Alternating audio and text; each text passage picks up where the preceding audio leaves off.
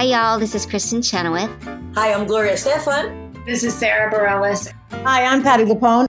This is Lin Manuel Miranda. You're listening to the Broadway Podcast Network.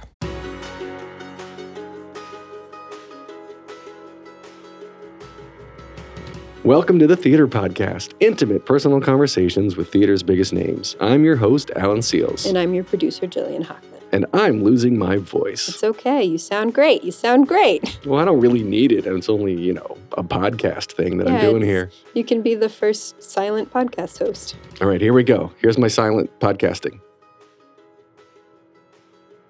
All the awards. Yes, I love it. We invented something new. Okay, so this episode is with Tom Kitt. Uh, Jillian, uh, what did you think about this one? I really, really love Tom's authenticity.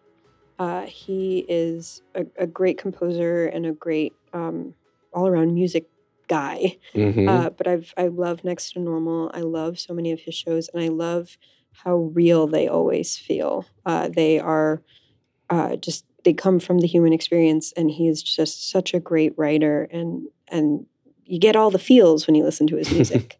yeah, he he he was literally just a kid. Um, well, kid to me. Uh, he was in his mid twenties when he wrote Next to Normal, um, and and that is similar to Superhero, which just opened at second stage. But we actually get into this in the podcast, and he's now forty five, uh, having written Superhero. He looks at things from the other side of of parenthood. Does, was that apparent um, to you? I guess listening to Next to Normal and then listening to the interview. Like, what did what did oh, you yeah. feel about that? Yeah, but he also you can tell where he's he's coming from, but you also can see that he understands the the various perspectives and the way that different people feel, and he can empathize and put himself in situations that make it so anyone can love his art, even if you are not the the 45 year old man or Mhm. the 25 year old kid who wrote the show. It, it doesn't matter. Right. It's it was actually surprising to me as a true reflection here um, that he has he doesn't have a set way of approaching a project.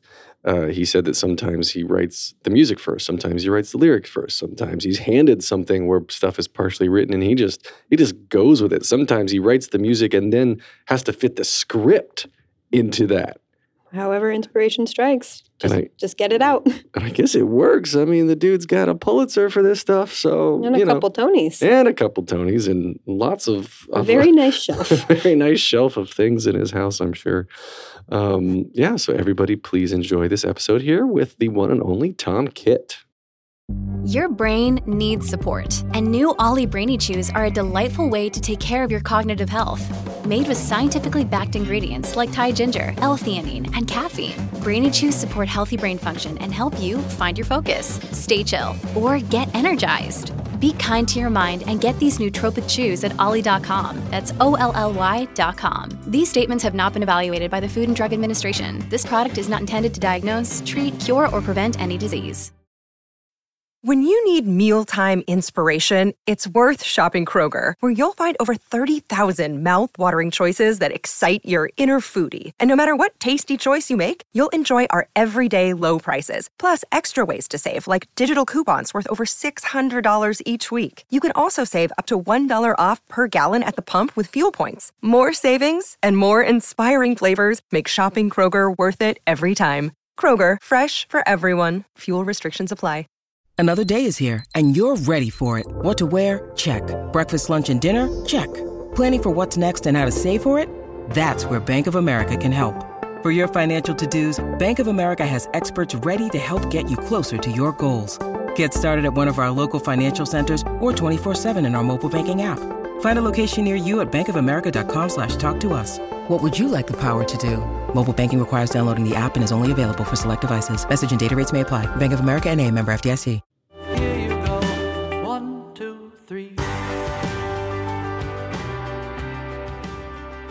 So this bio here, actually, I have to admit, was mostly stolen from MTIshows.com because it was the best write-up that I could find, Okay. and uh, for for length, Uh huh. I, I shortened it. And uh, this is even as long as it still is, it's still the highlights. So I cannot wait to get into this stuff with you. But uh, he has received the 2010 Pulitzer Pulitzer Prize for the for drama, as well as two Tony Awards for Best Score and Best Orchestration for Next to Normal. He's also the composer of If Then, which also got a Tony nomination and Outer Critics nomination. High Fidelity, Bring It On, and uh, the Bring It On the musical with Lin Manuel, co-composer with Lin Manuel Miranda, among many others.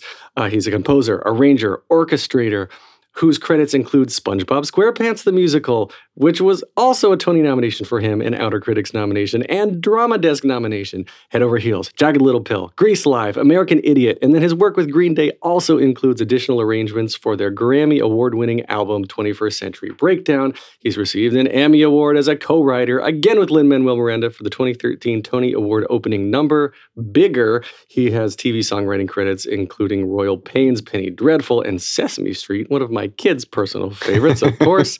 Um, as a musical director, conductor, arranger, and orchestrator, credits include Pitch Perfect films, Two Cellos featuring Lang Lang, uh, the Kennedy Center Auditors 13, so much more. Then upcoming projects include musical adaptations of the films Almost Famous, Magic Mike, and The Visitor. And his work is currently, well, currently at the time this will air, but at the time of recording, about to open tomorrow at Second Stage, a musical called Superhero. Tom Kitt, oh my gosh, thank you for being here with me, and thank you for sitting through that that wonderful monologue. Thank you for reading that and for having me today. So, on this podcast, we like to start uh, at the very beginning of of your life and your interest in everything. Um, so, where did you grow up? I grew up on Long Island in Port Washington. I lived there until I was 13, and then my parents moved us to uh, the Banksville area of Westchester, which is right between Bedford and Greenwich, Connecticut. And uh, I went to school in Armonk. So the the Armonk, New York area uh, is where I spent high school. And uh, I started playing the piano when I was four years old. My brother and sister were both were both playing, and I just started to sit down and play things that I was hearing in the house. And what I found out later is that I have perfect pitch, which basically means that I can hear a note and just tell you immediately what it is, and it helps me figure things out pretty quickly on the piano by ear. Um, so uh, I was four years old. My mother took me to my, the teacher that was instructing my brother and sister, and she said, "I think I think he's too young. I don't normally work with with kids that age." But I sat down and played for her, and uh, and she took me on as a student, and I started training classically.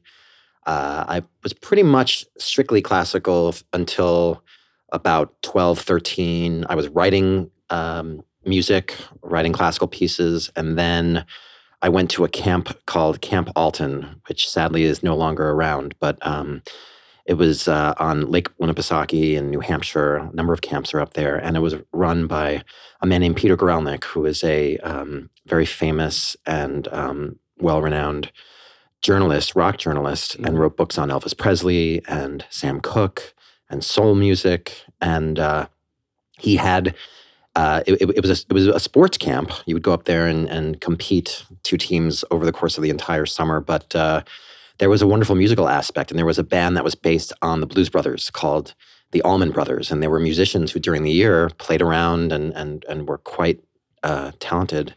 So they pulled me in as a 13 year old kid who had never soloed before, and suddenly I was playing Sam and Dave and Ray Charles and um, having the time of my life. And then another camper introduced me to Billy Joel and I started listening to the the early Billy Joel albums, uh, Piano Man, Turnstile, Street Life Serenade. So I uh, I suddenly became obsessed with Billy Joel and subsequently Elton John and Simon and Garfunkel and James Taylor, and that's that's what I wanted to do. I wanted to be a singer songwriter. So uh, through my years in high school, I was writing songs now and writing lyrics for the first time, and uh, and then uh, I went to Columbia, which is where I, I say I met uh, my uh, my two wives or my two spouses, uh, Rita Pietropinto, who I'm still married to um, happily, uh, and we just celebrated, or we're going to celebrate 19 years this this year, which is which is wonderful. We have three children, and Rita introduced me to Brian Yorkey, and that changed my life because that's where I realized I wanted to write musicals. And uh, and Brian and I forged a, um, a collaboration and a friendship, and all of that led to Next to Normal. Wow. That's That sort of a brief history. That was, a, that was sure, I could fill in more blanks. So if my math is right, you got married at 26? yes. Yeah, all right. 26. And then year 2000. So it's easy for me to uh, Yes. to yes. calculate. Because uh, tomorrow tomorrow is your birthday. Yeah. Tomorrow so is happy, my 45th happy, birthday. yes. Happy birthday. Thank you. Um, and and what a special birthday celebration that Superhero is opening. Yeah. Yeah, uh, tell me about that. What is what is Superhero? So, Superhero is a musical that um, uh, I, I came up with this idea, I think around 2009 or 2010. I've, I've always been obsessed with comics and superhero stories and origin stories. Um, from at the age of four, I, I remember my parents taking me to the original Superman film, and uh, I'll never forget the opening credits, the the music, the names flying through space. I always thought, God, it you'd be the coolest person if your name was flying through space to the music of John Williams. But um, I just remember the story and how gradual the telling of it was. There, it, Superman doesn't even come into the film until an hour in. There's so much beautiful story of of, of Clark Kent and how he's adopted by a, by two by a couple who could never have kids. The sad destruction of his of his planet and his parents sending him to safety. Um, it just had a, a hope and and a beauty and a stillness that um, I just thought I, I, think there's a musical there in in in the superhero genre, but maybe it, it it goes against a little bit what we expect. There's not a there's not a villain. There's not um, you know big action. It, it really speaks to um, what what I think superheroes represent in the world right now, which is um, the need to believe in something that that there are forces out there that are looking out for us. For me, as the father of three, I I often shudder at the world and, and the things that I see and feel. It's it's it's a hard world. It's a wonderful world, and you have to grab onto the the hope and the beauty. But um, we're we're shown images every day that that shake us, and and uh, I just felt like I wanted to put something out there for my kids that would speak to them, speak to um, uh, the fact that I know as a parent I can't protect them from everything, but I'm going to do my best to be there for them always, and also that I trust that they're they're, going to go out into the world and, and find their own way. And certainly, as you as you become a parent, your your mortality becomes um, pretty clear. You know, you start to sense things in, in, in new ways as as a parent, and I think all of those ideas were at the center of this. So I just was walking around with this with this small story of a family and and and and um, a mysterious person who moves into their building and um, perhaps or perhaps not is a, is a superhero. And I pitched that idea to, to John Logan. Uh, John, the the brilliant writer of the play Red and and, and numerous um, wonderful screenplays. Um, John was looking to write a musical, and I was brought into his office to have a general meeting, and I just pitched him this idea. And thankfully, he uh, he jokes that uh, he did the thing your agents tell you never to do, which is he said yes right away, yeah. And we started working on it and and beat, uh, beating the story out and. And then John, uh, which is a great gift for for for me, especially, or I should say, was a, gr- a, great gift for me, especially since I was um, writing. I wanted to take on the lyrics for the first time. John went and, and wrote a draft of the book and had song ideas, and and in the within those song ideas, he had um, dialogue, he had he had conversations, monologues. There was so much for me to draw from, and and the writing of this show just just was always so easy. And nothing is easy, but I was just always so inspired about the subject matter and and what John was was creating, and uh, it's really been a privilege and a pleasure from day one. How how does the process work for those of us who don't know, inc- including myself for for a lot of this?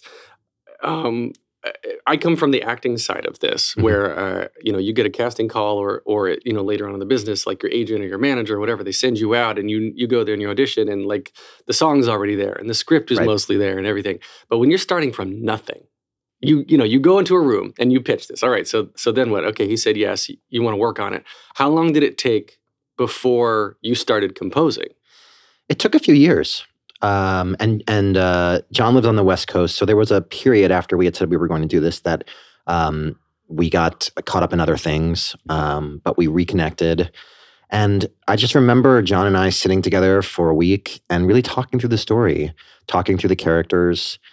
I can't say enough about what the book writer brings to the process. It's really, in in my opinion, the the unsung hero. Not in terms of us in the community. We know how important it is, but um, it, it it's it's just the, the it's the lifeblood of the musical. The musical mm-hmm. does not work without the book, um, without without a sound book. And um, so so we knew that we didn't want to really start writing anything until we had the story, and of course it was going to change. And it did. We we we threw out characters, created new ones, but the trio, the main trio at the center of this story, uh, existed from day one.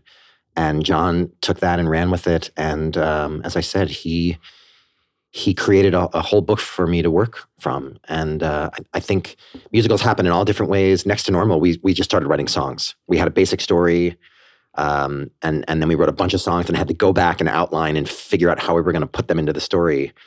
Um, and Brian and I would always laugh about that and say, "Well, this is the way not to do it," but, but, it worked out. Uh, but took a number of years for us to cobble that together. Uh, and in this case, just for me having having been through the process, um, it just was was very uh, organic and methodical.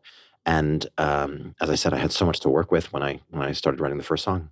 That's interesting. I I was actually going to bring that up a little bit later, but you brought up next to normal. Uh, you've had so much success. The show had so much success, and and I guess superhero. when I was reading the synopsis of superhero, I couldn't help but think that that it harkened back a little bit to kind of the general like dysfunctional family sort of uh, you know family personality issues that next to normal highlights and is that was that on purpose or is, is that coming from a, a place inside you that that you may not want to talk about i think that's something i'm drawn to as a writer i think human connection human themes our frailty um, our, our our inability sometimes to um, to connect in the way that we need to and then how satisfying and beautiful it is when we finally do. Those are things that I just love to write about. I love to write about the human experience. And uh, I, I, definitely think superhero is a companion piece with Next to Normal. Next to Normal was was was something I started writing when I was 24 years old. Wow. And um, I I think that I was closer, obviously, to my younger years at that point. I was writing, um, having just been um, a teenager and, and, and was drawing on a lot of that experience. I wasn't yet a, a, a, a father. Um, I was getting married two years later. Superhero now is is is really about the father, the parent side of of of it for me, um, and uh, it's still my my desire to to bring human themes to a show and and and uh, and put myself on stage in terms of the things I'm I'm passionate about, the th- the things I'm thinking. There's there's so many personal aspects of my life in superhero. And I just feel like as a writer, that's been something I've always wanted to draw from the, the personal experience. And, and the, uh, with Next to Normal, we would get people to come up and ask if, if the show is autobiographical in any way because of, of, of how people were affected by it. And what's so gratifying is that I've gotten a lot of the same questions about superhero. Um, and it's the same answer. There are parts of it that are drawn from my my life. So yes, it's it's autobiographical in some sense, but but the major thing at the center of it isn't. And I'm I'm uh, gratified that the show is speaking in such a way that people have that question. Wow, I I I can see that a lot. Um, and I, I wonder, I wonder too, because I speak to a lot of writers. I wonder where some of this comes from, and I think a lot of it is if you're a good writer, you have to be a very observational person, and then it's just a little bit, or maybe a lot bit of imagination to take what could be like this this small amount of a of an idea or a story that you observe to somebody else or that even may have happened to you and and make it into this big thing. Yeah. So yeah. so it's really it's impressive to me how you can do that sort of thing. And then even more impressive though that you said Next to Normal was written with the songs first.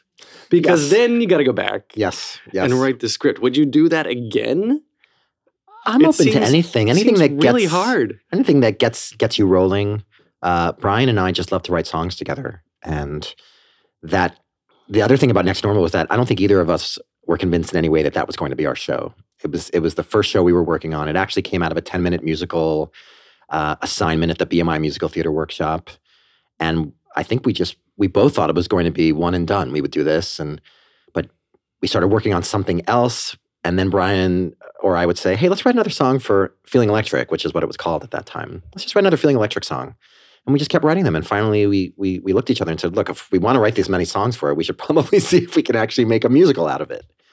So I think that that that that sort of first album quality to um, to next to normal, it, it, it was going to be unwieldy. It was going to be kind of all over the place. We were figuring it out. We were young. We were trying to support ourselves, which I still try to do as a writer.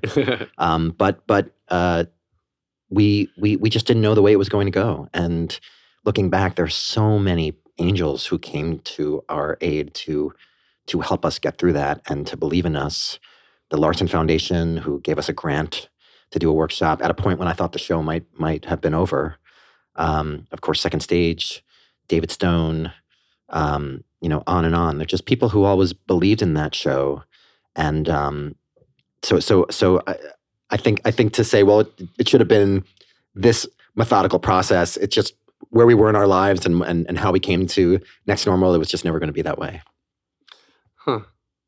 The the the show um, you mentioned that uh, you got a grant. I was I was uh, going to ask next um, when when you're creating a musical based on music first. Uh, is that the is that harder or was it harder in your experience to get financing to get a production team behind you or do you like you go to the with the script and they say i'm gonna give you money for that script versus i'll give you money for that, those songs You mean something like Next to Normal? yeah yeah Um, I- think the thing that that we did, and and I'm sure other other young writers do, is is just try to get some buzz out there, get get your songs uh, performed, uh, get people to talk about it.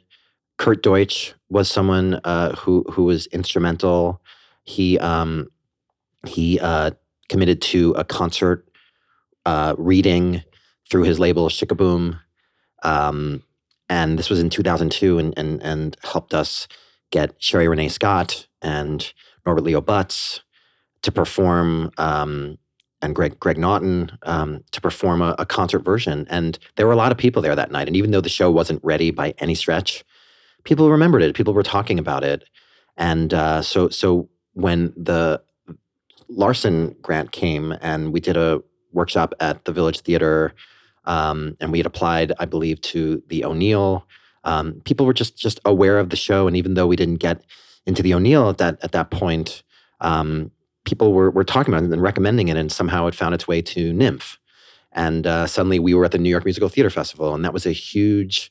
Um, a huge step for us. Uh, we had Anthony Rapp and Amy Spanger in the show, and Joe Cassidy, and um, the show was three hours. Although David Stone likes to say it was six, but um, but you could tell there was something happening with it. People were having an emotional response to it. Um, so that was really the point where uh, finally people were coming forward and saying we we, we see a production in this show's future. But um, but we we just did everything we could to keep the ball in the air and. Um, you do that on your own, but also you need people that say, "I believe in this piece. I'm going to give you this opportunity, and I know it's going to pay off sometime down the road." Well obviously uh, you did. You get the the pulitzer pulitzer for drama for that. Did you see that coming? No, no, you can't see that coming. How can anyone see that coming? It Oh, was uh, it was unbelievable, and um, I, I still can't believe it. I it's um, it's just an extraordinary um, feeling to to to have that moment, and um, do you I- remember where you were when you first were told? Yes, I do remember uh, because um, the way it works, or the way it worked for for for us, is um, we were told the I think either Friday or Saturday before it was announced um, that we were in consideration, and that we just needed to let our our press people know where we where we were going to be on Monday at three, which is they announce it. Goes, Mhm. I think it goes online, and it's instantaneous. So I was in the middle of tech for American Idiot. This was April of 2010. So uh, I was sitting with with Tom Hulce in um, in the theater, and uh, we were just talking. I said, "Yeah, you know, I'm, I'm, I, I told him the story, and and so maybe at 3 p.m. I'll get a phone call. We'll see." And at 3 p.m. I got a phone call from David Stone, and I just I just started um, shouting expletives up and down the aisle. I just couldn't couldn't believe it, and it was a wonderful place to get that news because I was around uh, my theater family, Right. And uh, Michael Mayer announced it from the uh, microphone on stage, and and actually they were filming uh, a documentary that eventually became Broadway Idiot. And so there's footage, I guess, of of of me doing this and, and yelling, and the cast coming up, and everyone hugging me, and it was beautiful. And then and then Brian and I came to um, um, Michael Hartman's office, and we just were we, we didn't know where we were, and uh, it was it was quite a quite an honor. It still is, and um, I just yeah, I still can't believe it. That's incredible. I did it. Did it change your your uh, the career trajectory at that point, or like because Next to Normal had already, I think, probably catapulted you to a new level. But did that affect anything in a, in a different way? It definitely does because it um, it it is now the thing that defines defines me. And you even when you read the the the bio, that's the first thing, and it's Yep. and and I'm I'm usually um, referred to as a Pulitzer Prize winning author, and that's um, that gives you goosebumps. And I, I I've had an interesting road. My my first show on Broadway ran for ten days, so I've I've really experienced the highs and the lows. I had a an 18 month old child at that point. I had just quit jobs that I was doing to support myself. I had to go back to those jobs with the uncertainty of of whether anything was going to work out for me in the way that I was I was hoping I'd be able to able to have a career in this. I had the show Feeling Electric hmm um, that was in development, but um, who knew how that was going to go? And um, and then suddenly, that show in the middle of a of a financial crisis, uh, you open the small musical on Broadway that finds its way. Who would have who would have saw that coming? Uh, and everything that came after it just just was unbelievable to me, and and um, just beyond expectations. So so yes, it definitely defines you in terms of an of an award and um, and putting you on a certain level. But it also was was what made me feel like okay, I'm I'm I think I'm going to be able to have a career. I think I'm going to be able to to work in this art form and um, and I can hopefully push some things that are passionate to me. That because next to normal there are a lot of people that hearing that subject matter would probably say you can't do a musical about that. There were plenty of people who did say that. Um, but now, if you open up a conversation with something that might seem a little unorthodox, they'll they might say now, okay, tell me more. Let me, Come from me it." away. Come from away. Perfect example, right? Yeah. Um, a musical about 9-11, I wouldn't have guessed that would have been one of my favorite musicals of all time. Right? we were we were instructed at, at, at BMI. We were always uh, people always mentioned uh, breaking the mold, breaking new ground, trying to find a way to move the needle forward. And we we looked at the musicals that did that. And of course, you can never know as a writer if you're ever going to be able to achieve that. And I would never say it. Um, I'm too respectful of of this art form to ever assume anything um, about what I bring to it. But um, I do feel like Next to Normal came out of the challenge that was laid to us to find shows that were unexpected and and created an exhilarating experience in the theater that said to people, "Oh wow, you can do that!" Because that's those kinds of shows for me, Company, Into the Woods, Cabaret. Those are the things that made me want to be a writer. Wh- Where, where I guess did you? Let's back that up, back up that conversation. I guess a little bit to the very beginning. Uh, you were saying at a young age, like you did piano, you did classical, but um, I don't think did, I don't recall you saying why you got into theater and musical theater. Well, when I was a kid, uh, my grandparents would take me to the matinees on Broadway. So we saw Peter Pan, and um, and I saw Cats, and I saw Chorus Line, um, and um, it was something that I just associated with with family gatherings, and and um, because I was so into the classical and then into the singer songwriter, um, I wasn't seeing that trajectory for myself, and it was really when I got to Columbia and Rita introduced me to Brian, and we wrote what's called the Varsity Show. It's a it's a book musical written by students about Columbia life, and it's got a rich history. Rodgers and Hart, Rodgers and Hammerstein, Jeanine Tesori, Terrence McNally, just some of the people who worked on the Varsity Show when they were at Columbia. That was the that was the thing where I where I got the bug because it was it was a process unlike anything I'd ever been through. Writing songs for other voices, multiple voices, writing comedy songs, um, telling a story through song and watching an audience respond to it, um, hoping they'll laugh, hoping they'll cry. I remember um, when I was a senior, Brian and I wrote our second varsity show, and it was the, the the premise was about three students at Columbia and God and the devil have a bet about whether their four years at Columbia will make them sell their soul or not. and it was it was personal story for me because I was considering some job opportunities that were going to take me um, outside of of my dreams. And you were you were at school for economics. I was an economics major, and um, you know these are these are wonderful jobs, and um, but I knew they weren't the jobs for me, and I felt like I would would be going after what I considered to be more stability and and and um, and money at that point, uh, at the expense of something that I had grown up dreaming I, I would do. So um, I got a job offer. I turned it down and went into the uncertain world of piano bar and teaching piano lessons and anything else I could do to to to to find my way um, and and writing. And that was a scary decision, but it was the it was the decision that I had built up to. And so writing that show was very cathartic for me. And I remember um, hearing a student beg someone for a ticket because it was sold out and they heard so much about it. And they said to someone, um, "Come on, you've seen it. This is my one chance to see it." And I just thought, "Oh my God, I've I've made something that someone feels that passionate about. What a what a great feeling that my personal story is matters." So that was really the the the point where I thought, "This is what I want to do. I want to I want to tell these stories and and and write songs."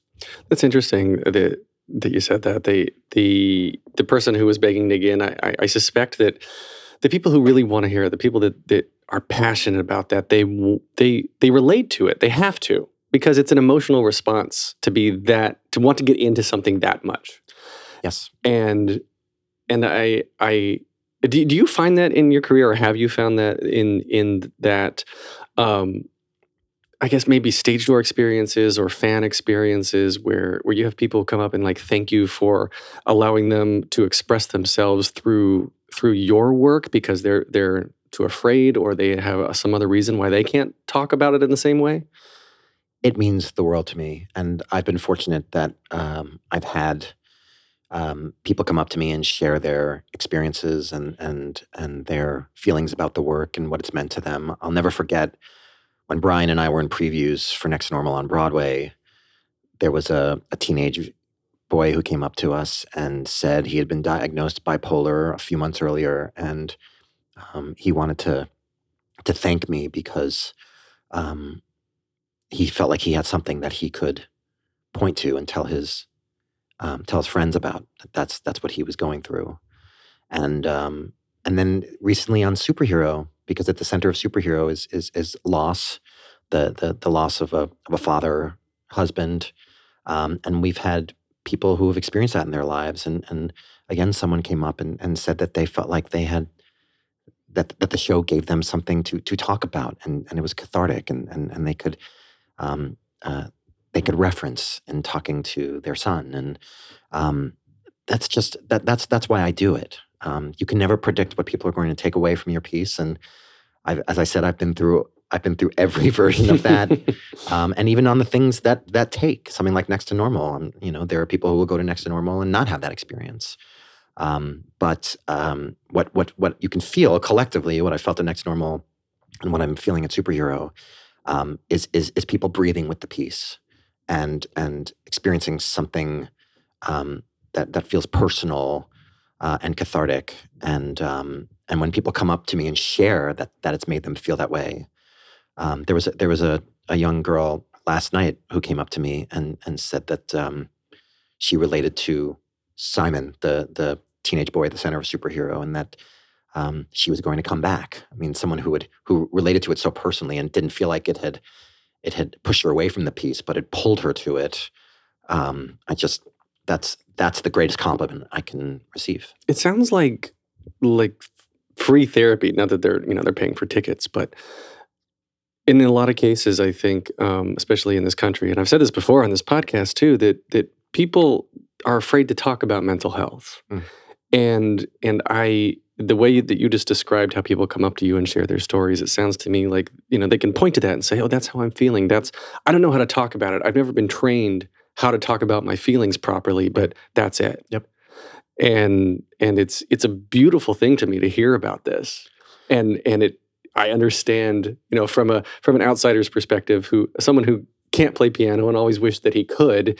Um, why just? But you know, I love music, so I wish that I could just. You know, I feel music. I close my eyes and like you know, even at raves, at clubs, like the they turn up the bass Mhm. because you want to feel that. You want Yeah. to feel. You want to be connected. Music, it's vibration. It connects you with other people. And then if you can add the emotional story behind it, just beautiful.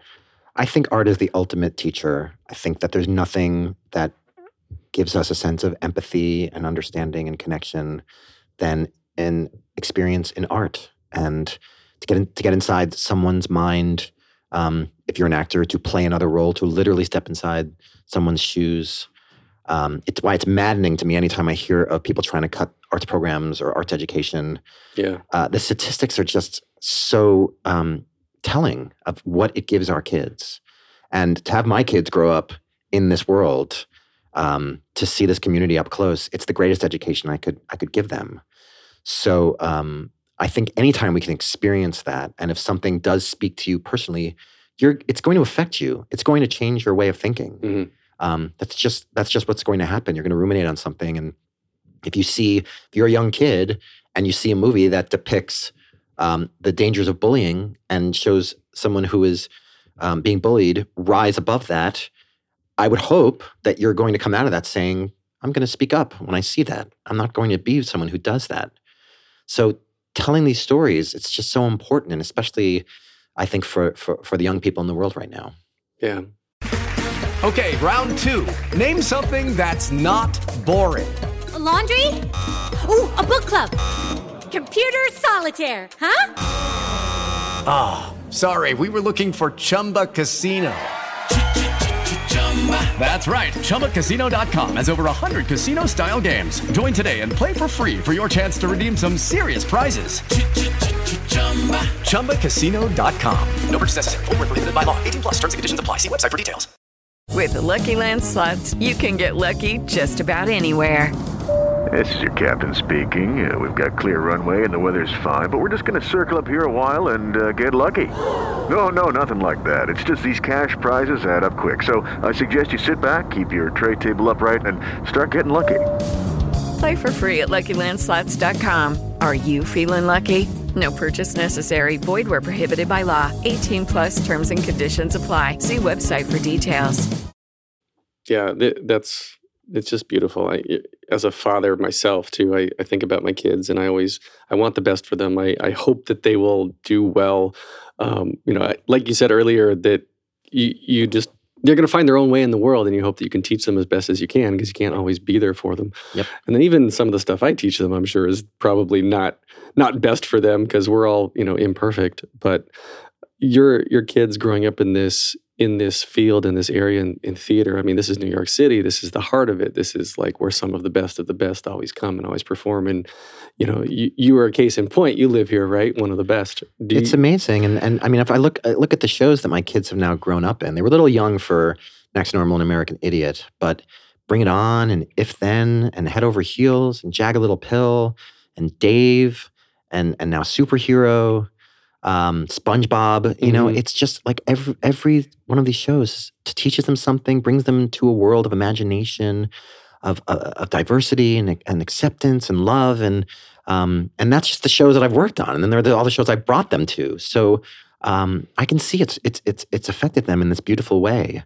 My son is now playing Joseph. He's going to be um, i was going to ask if they're getting into it too Freaky Friday, another one that they just loved, and um, actually, my my son played played a role in that musical last summer. Um, and my daughter um, did The Lion King at school, and and they just love it. It's just it it really opens up their their their hearts uh, in this beautiful way, and and I, I feel fortunate to get to share it with them. so they sound they sound a little older you said in high school and stuff when when did they realize or have they realized yet that daddy's a big deal Well, they're not there. So my so the ages are um, 13, 9, and six. oh Um, they're um, it's it's it's funny because in the theater community, I'll or or if I'm I'm around theater people, sometimes they'll come up to me and and uh, someone will will bring a next to normal uh, playbill or CD for me to sign, And uh, it's funny because my my kids, their eyes will will will will widen. Uh, Who was that? What is that? What does that mean? um, and, you know, we've we've we've me and and, Rita have done. Um, have, have gone to great lengths to to normalize everything. You know, it's it, there there are certain things that are hard. It's very public. Um, I'm opening a show tomorrow. They're they're um, they're going to celebrate this with me.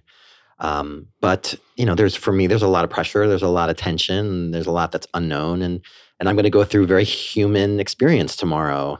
Um, but it'll be nice to have them with me to just, I'll just look at them and say, that's that's what matters. It's interesting that, eh, to think about, I guess, being the child of someone that that is idolized by others, because eh, the people who who would idolize like a celebrity, um, they don't see the everyday side. They don't see the human side, the emotional side.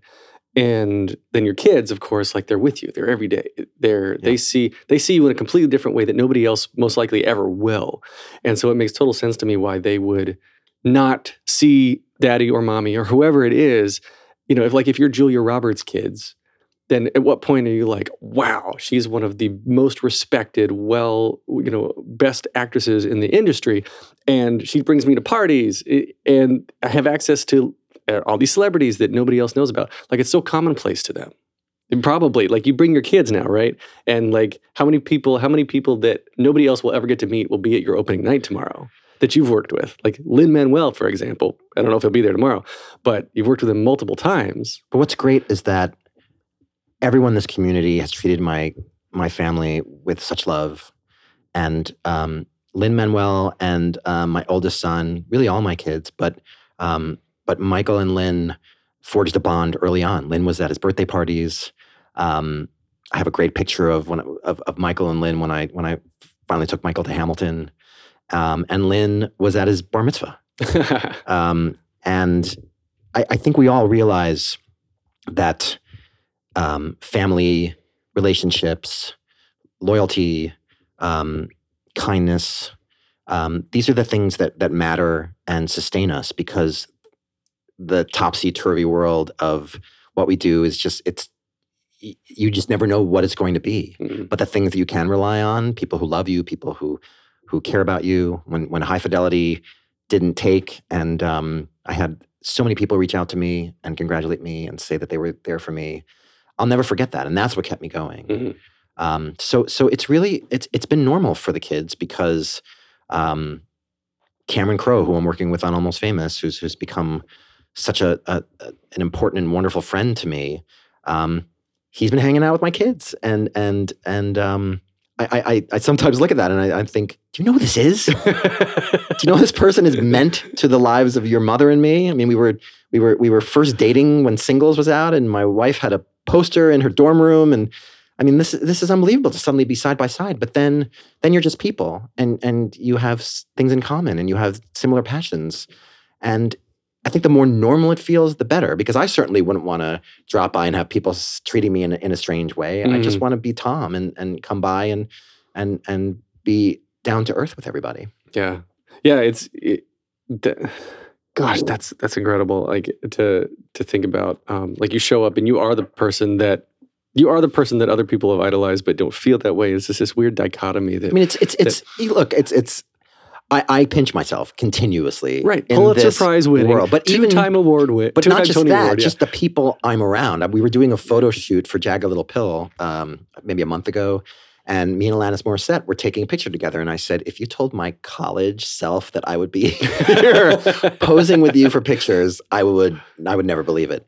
And and here we are, and we're friends and and collaborators. Mhm. Uh, Green Day, the the Go Go's, um, all those artists, those brilliant artists on SpongeBob. Oh, head over heels. I Um, love that music. Thank Such you. good music. Thank you. Yeah. So so it's just I'm I'm doing what I dreamed of doing, which is not just creating um, art, but working with the people that I've grown up uh, idolizing and Right. suddenly find myself in the room with. Wow. Um, actually, I, I wanted to get to this at the very beginning, and we just glossed right over it. But I wanna, I wanna get you to explain for the listeners and for me the difference between music orchest- uh, music supervisor, orchestrator, arranger, and composer. Okay. So composer means composing the music, Mhm. or uh, if you're composer lyricist, um, music and lyrics. Um, so composer is without composer's just writing. Yeah. Yep, you're a writer. Um, orchestrator means that you get compositions handed to you in some form, and then it is your job to um, to write the orchestral parts, whatever that orchestra is going to be. So, Do you know, or do you get to pick what instruments are you, in it? you you pick at the beginning of the process, and there are a lot of factors that determine that. Give me a triangle over here. Yeah, if well, if you're going to have a, a big percussion rig, you're gonna have strings, you're gonna have horns. Um, so, uh, so the orchestrator really that's that's the job of the orchestrator. Um, the arranger, um, and an arranger can be any kind of arrangements. I mean, there are vocal arrangements where you're writing the vocal parts. Um, for for for the arrangements, it's really if if you take a, a composition and then you continue to work on it in rehearsal to add sections to it, um, to to maybe add a different feel to it, um, but basically to to continue to hone the composition in a way that um, that you you you um, augment what was originally given to you to serve the show. Mhm. There were a lot of arrangements I did on on SpongeBob, for example. Um, if you look at the song "No Control," which um, which came from um, David Bowie and Brian Eno, and um, is is is a brilliant, very moody, evocative song. But I was going to have to figure out vocal arrangements, and then it was going into dialogue section. So there was underscoring, and then this little section would suddenly have to drop down. So I would have to deviate from the original feel in the song. So so you're you're rearranging the song. You're a, a little bit. Um, and if you're the arranger or orchestrator, which I've been um, on things like Head Over Heels, American Idiot, you can hear there are there are there are times where the form of the song is a little different than Mhm. the original. Um, the the the colors within the tone, um, you know, taking something like Twenty One Guns, starting it just on strings and making it smaller, um, or Whatsername even at the end. So those are all where I think of arrangement.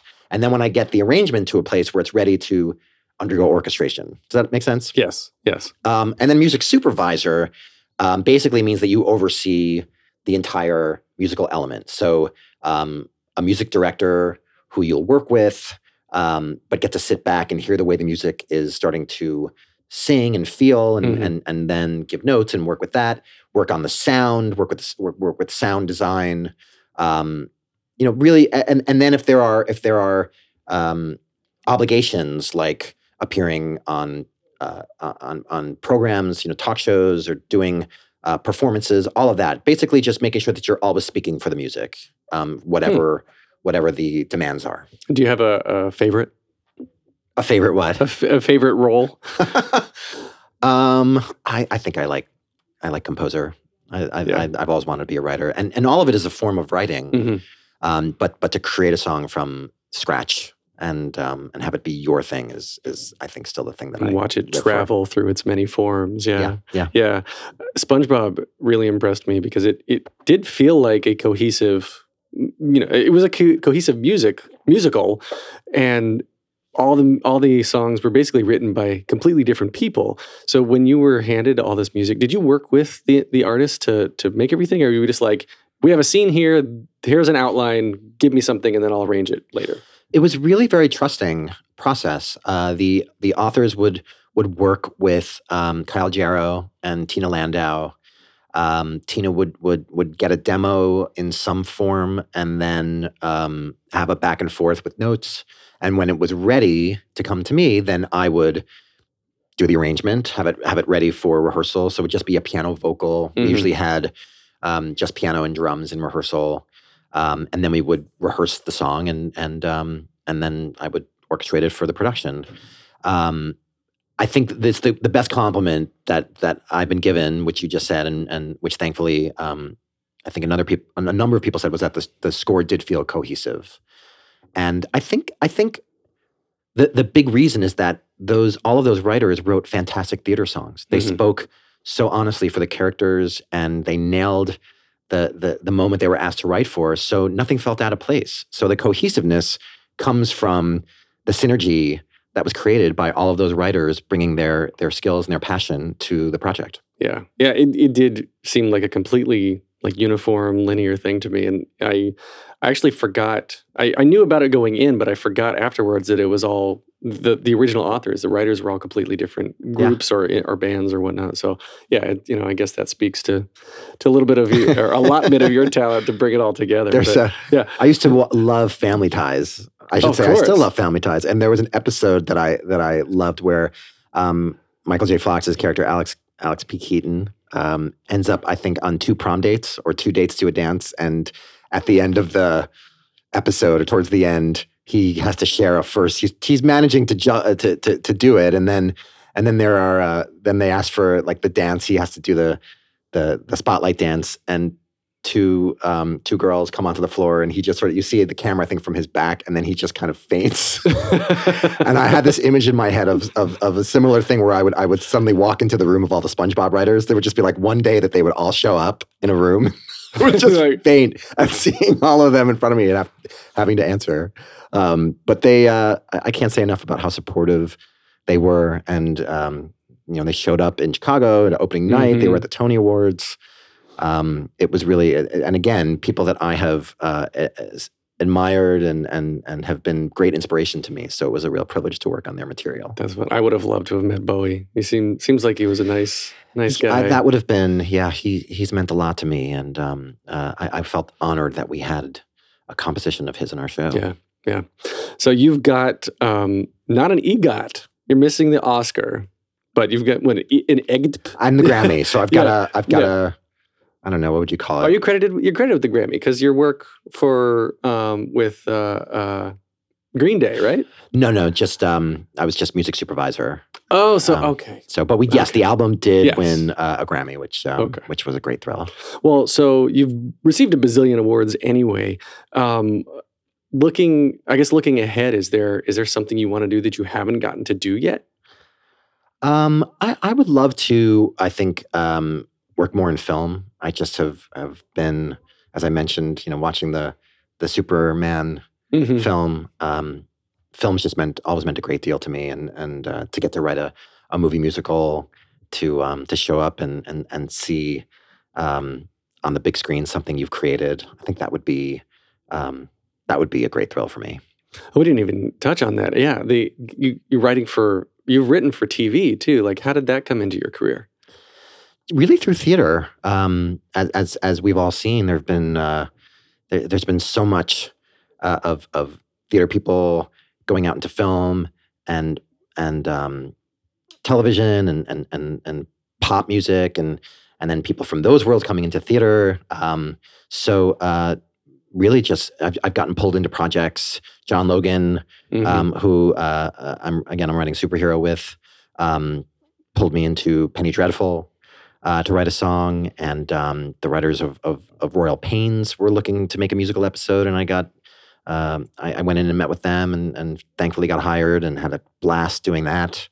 So, um, so it's really just been uh, when an opportunity comes, and and um, especially if people are looking to do a, a musical, they want people who have been through that process. Mhm. So um, it's it's been great when I've gotten that chance. And um, the the other thing that I'm really excited about, and it's still it's still being being worked on, but it looks like um, after 23 years of of um, of trying to get a record deal, it looks like I'm actually going to be making a record. It's, Oh, uh, congrats. it's not not official, but um, but there is there there are talks and that, that I'm going to get to do this and that would be a great thrill for me because as I said, it's something I've I've always dreamed of doing and um, I just have this idea in my head that I'm I'm I'm going to attempt to do this born to run kind of thing where I just want to create a soundscape. I want I want to have orchestral stuff. I want to um, I want to do a, a, sort of throwback record and and if I could maybe even try to record it in the way that it was recorded um, analog in Mhm. the in, in back in the in the 70s um, and 80s and probably 92.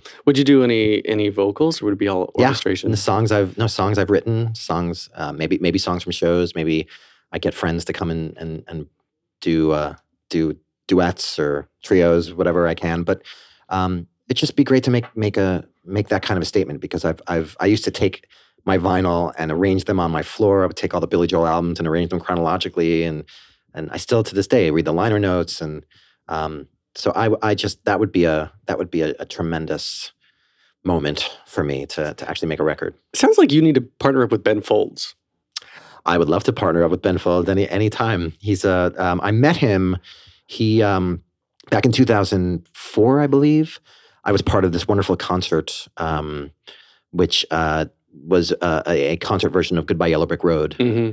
and uh, Ben Folds performed Grey Seal, which was which was thrilling to watch. So um, he's. Uh, I, I was actually talking with Brian Yorkey. We were talking about cassette players, and I said, I still remember when you gave me mixtapes of all the Ben Folds music to introduce me to. So um, yeah, I think he's a brilliant writer and Mhm. uh, uh, just a killer pianist. And so yeah, anytime I could be in the room with him, He, he's great. the he's what is it? The artistic consultant for the Lincoln Center. Oh, really? Or uh, uh, sorry, the Kennedy Center in D.C. Oh, I didn't know that. Yeah, he's the first ever. So he's like bringing, you know, bringing modern, I guess, uh, younger the younger crowd to the older style of music. And That's he's really cool. done like with Sara Bareilles and Regina Spektor and uh, a, a couple other pop artists that he's he's brought them in and ha- done duets with them with a full orchestration behind them. That's so cool. There's an album that he recorded.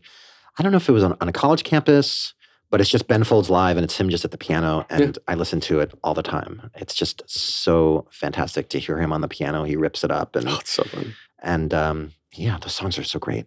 Well, you are uh, you're you're pretty good yourself. So so don't don't sell yourself short. Um, so we've got three closing questions here that I ask everybody on the podcast. Great. Very simply, number one, what motivates you? um,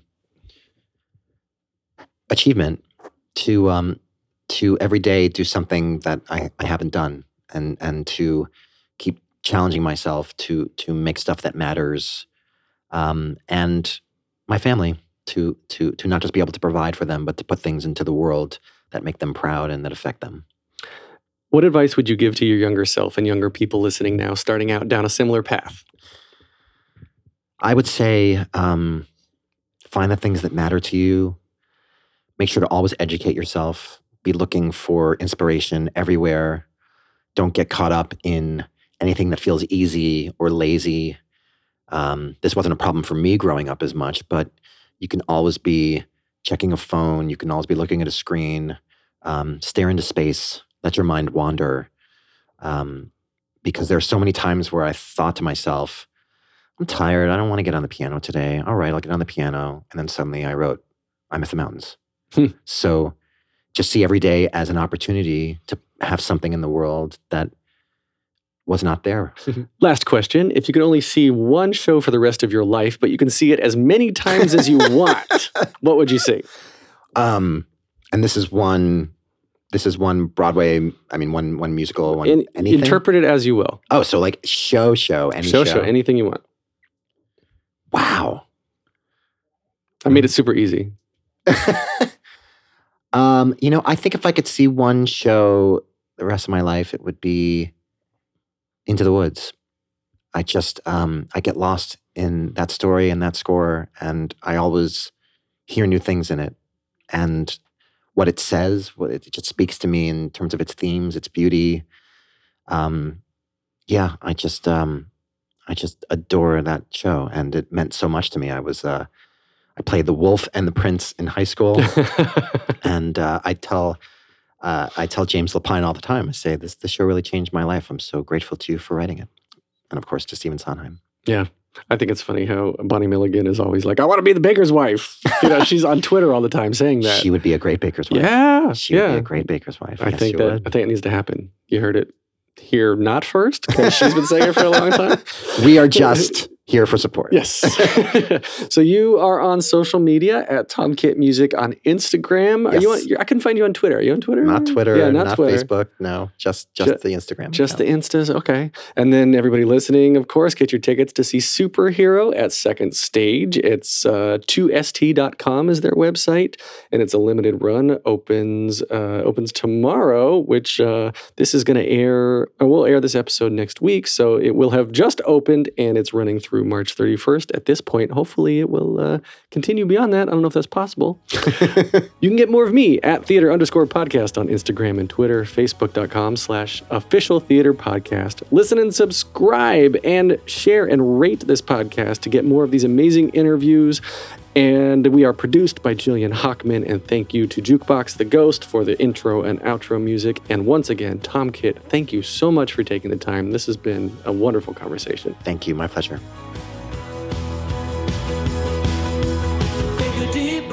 The a little colorful.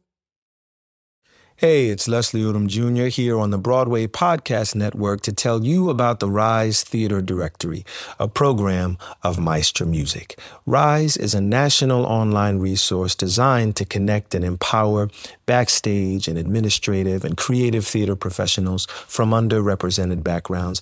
If you work or aspire to work in the theater community, this can help you find your next project. And if you hire theater professionals, search the Rise Theater Directory to find your next team. Create your profile now and get more information by visiting risetheater.org. That's theater with an R E R I S E T H E A T R E dot org because only together we rise.